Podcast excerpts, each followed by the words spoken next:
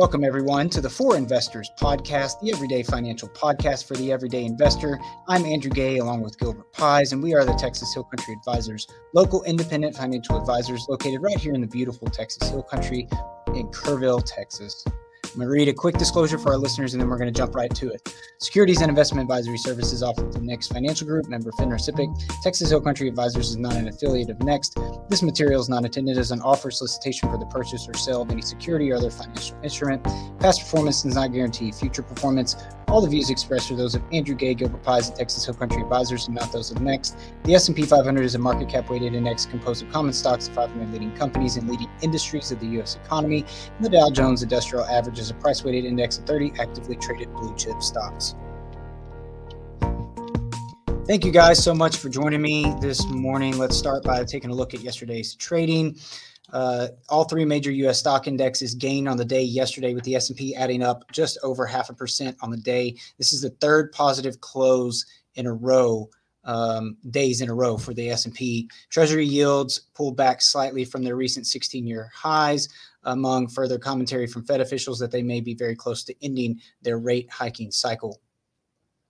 Uh, I wanted to report on something that our friends over at Morning Brew mentioned this morning, but uh, the Wall Street Journal had dug into some funding of Hamas, the militant group that uh, had the attack on Israel over the weekend, and found that most of the support outside the regular support that they receive from the country of Iran came mostly from cryptocurrencies. And there was something like a two year period from 2021 to 2023 that Hamas raised about $41 million in digital payments. They started raising these funds from different cryptocurrencies in 2019 thought that was worth mentioning. Uh, you know, this turmoil is doesn't seem like it's going to get any better, and this this war may go on for a long time. And it doesn't help that, that we already had Ukraine and Russia uh, war fighting um, in the Eastern European region as well.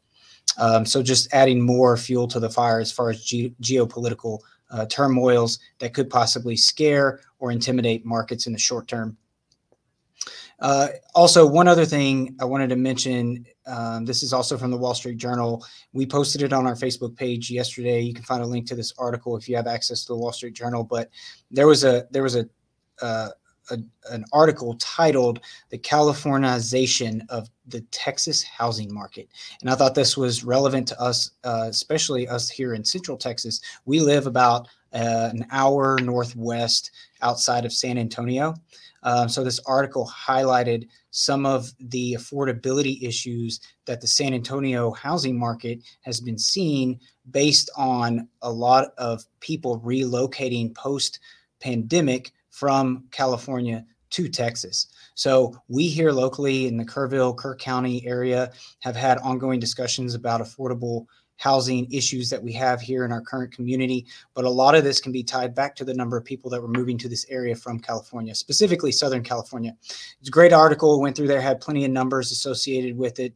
Um, anywhere from Texas gaining right over 9 million people from the year 2000 to 2022, so over 22 year time period, the total number of people gained.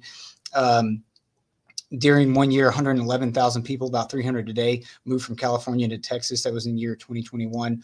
Uh, it has a great breakdown of all that, but it's very relevant to those of us that live here in the Texas Hill Country. It's been a struggle for a lot of people to find affordable housing uh, for working class individuals here in the Texas Hill Country to support our businesses and our local community.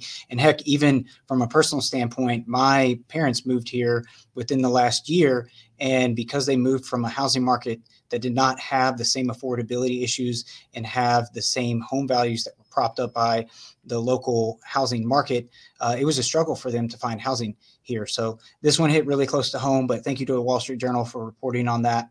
Uh, and don't forget, on the economic front, the big thing that we got coming out tomorrow is inflation. That'll be released about an hour before the markets open. That's CPI, that's the Consumer Price Index. This is the first peek that we get of September's inflation numbers. So that'll do it for us today. Thank you guys for tuning in. Don't forget, interact with us, share our content, helps other people find the show. We're on Facebook, LinkedIn, and YouTube. Most weekdays, the stock market is open in all places you find your podcast, including Spotify. Jump over there, give us a like, give us a follow. We greatly appreciate it. Thank you guys so much. Enjoy the rest of your Wednesday. We'll see you back here tomorrow morning.